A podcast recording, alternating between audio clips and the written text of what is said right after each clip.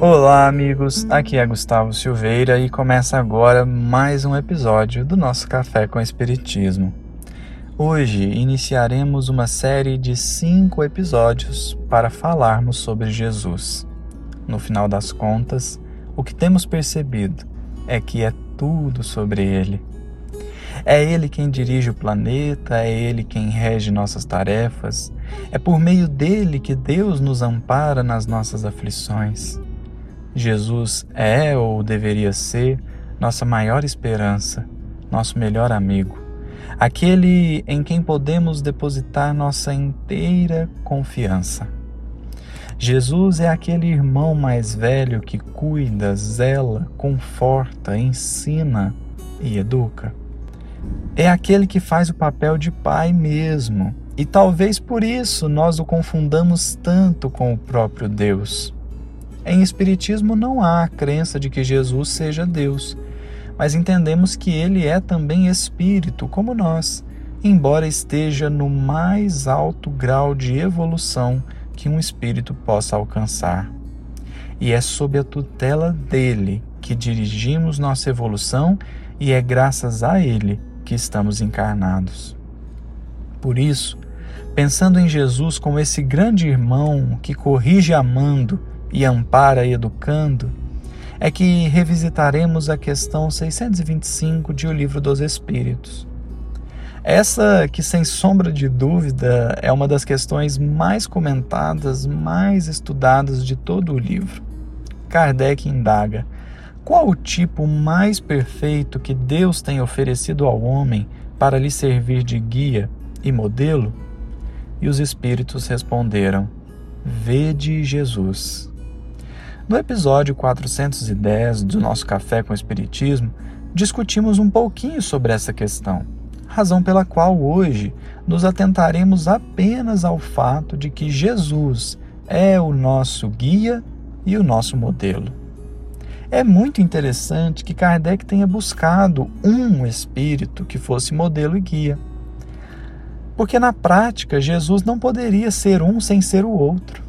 Para ser modelo, precisa ser guia e vice-versa. Modelo é aquele que deve ser copiado, que deve ser imitado. É aquele que serve de molde, aquele cujo exemplo deve ser, para mim, a maior referência. Todavia, suponhamos que Jesus fosse apenas um modelo. A sua missão teria se encerrado há dois mil anos quando ele veio até nós e exemplificou a maior vivência de amor que a humanidade já viu.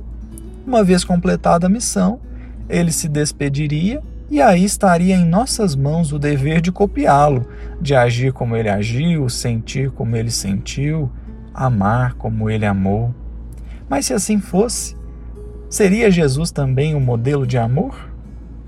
Por certo que não. Quem ama se importa, quem ama cuida, quem ama ampara. E aqui talvez seja a perspectiva mais linda sobre nosso Mestre. Se ele é alguém que nos ama profundamente, ele não será apenas modelo, ele há de ser também um guia. Porque muito ama, ele não apenas exemplificou, como foi encarregado de nos conduzir a essa perfeição moral possível aos espíritos. Mas, para entendermos o quão belo é perceber isso, deixemos de lado por alguns segundos o fato de estarmos falando sobre nosso Cristo e pensemos na figura de um guia. Dois pontos são importantes. O primeiro é que o guia conhece tão profundamente o caminho que, se deixar, ele vai até de olhos vendados. Ele sabe os pontos mais delicados, mais complicados, e está ali justamente para avisar sobre as dificuldades, para buscar as melhores rotas. E o segundo é: um guia que se preze jamais deixaria o seu companheiro para trás. Um bom guia não sai correndo, não se afasta. O guia permanece o tempo inteiro com a pessoa guiada. Jesus, assim, prossegue ao nosso lado, porque ele é guia Nessa função, cumpre que ele siga caminhando junto conosco, de braços dados se precisar. Jesus não está indiferente aos nossos problemas, não está negligenciando a ajuda, porque não só ele conhece os nossos desafios, como está perto, bem perto, acompanhando tudo e ofertando sempre o melhor. A dificuldade de sentir Jesus, de, entre aspas, ir até ele, de estar com ele é tão somente porque nem sempre estamos de coração aberto para senti-lo. Todavia, fortalecidos na fé que Jesus segue junto conosco, poderemos percebê-lo nos mínimos detalhes do dia a dia. No próximo episódio falaremos um pouquinho mais desses espíritos aos quais chamamos Cristos.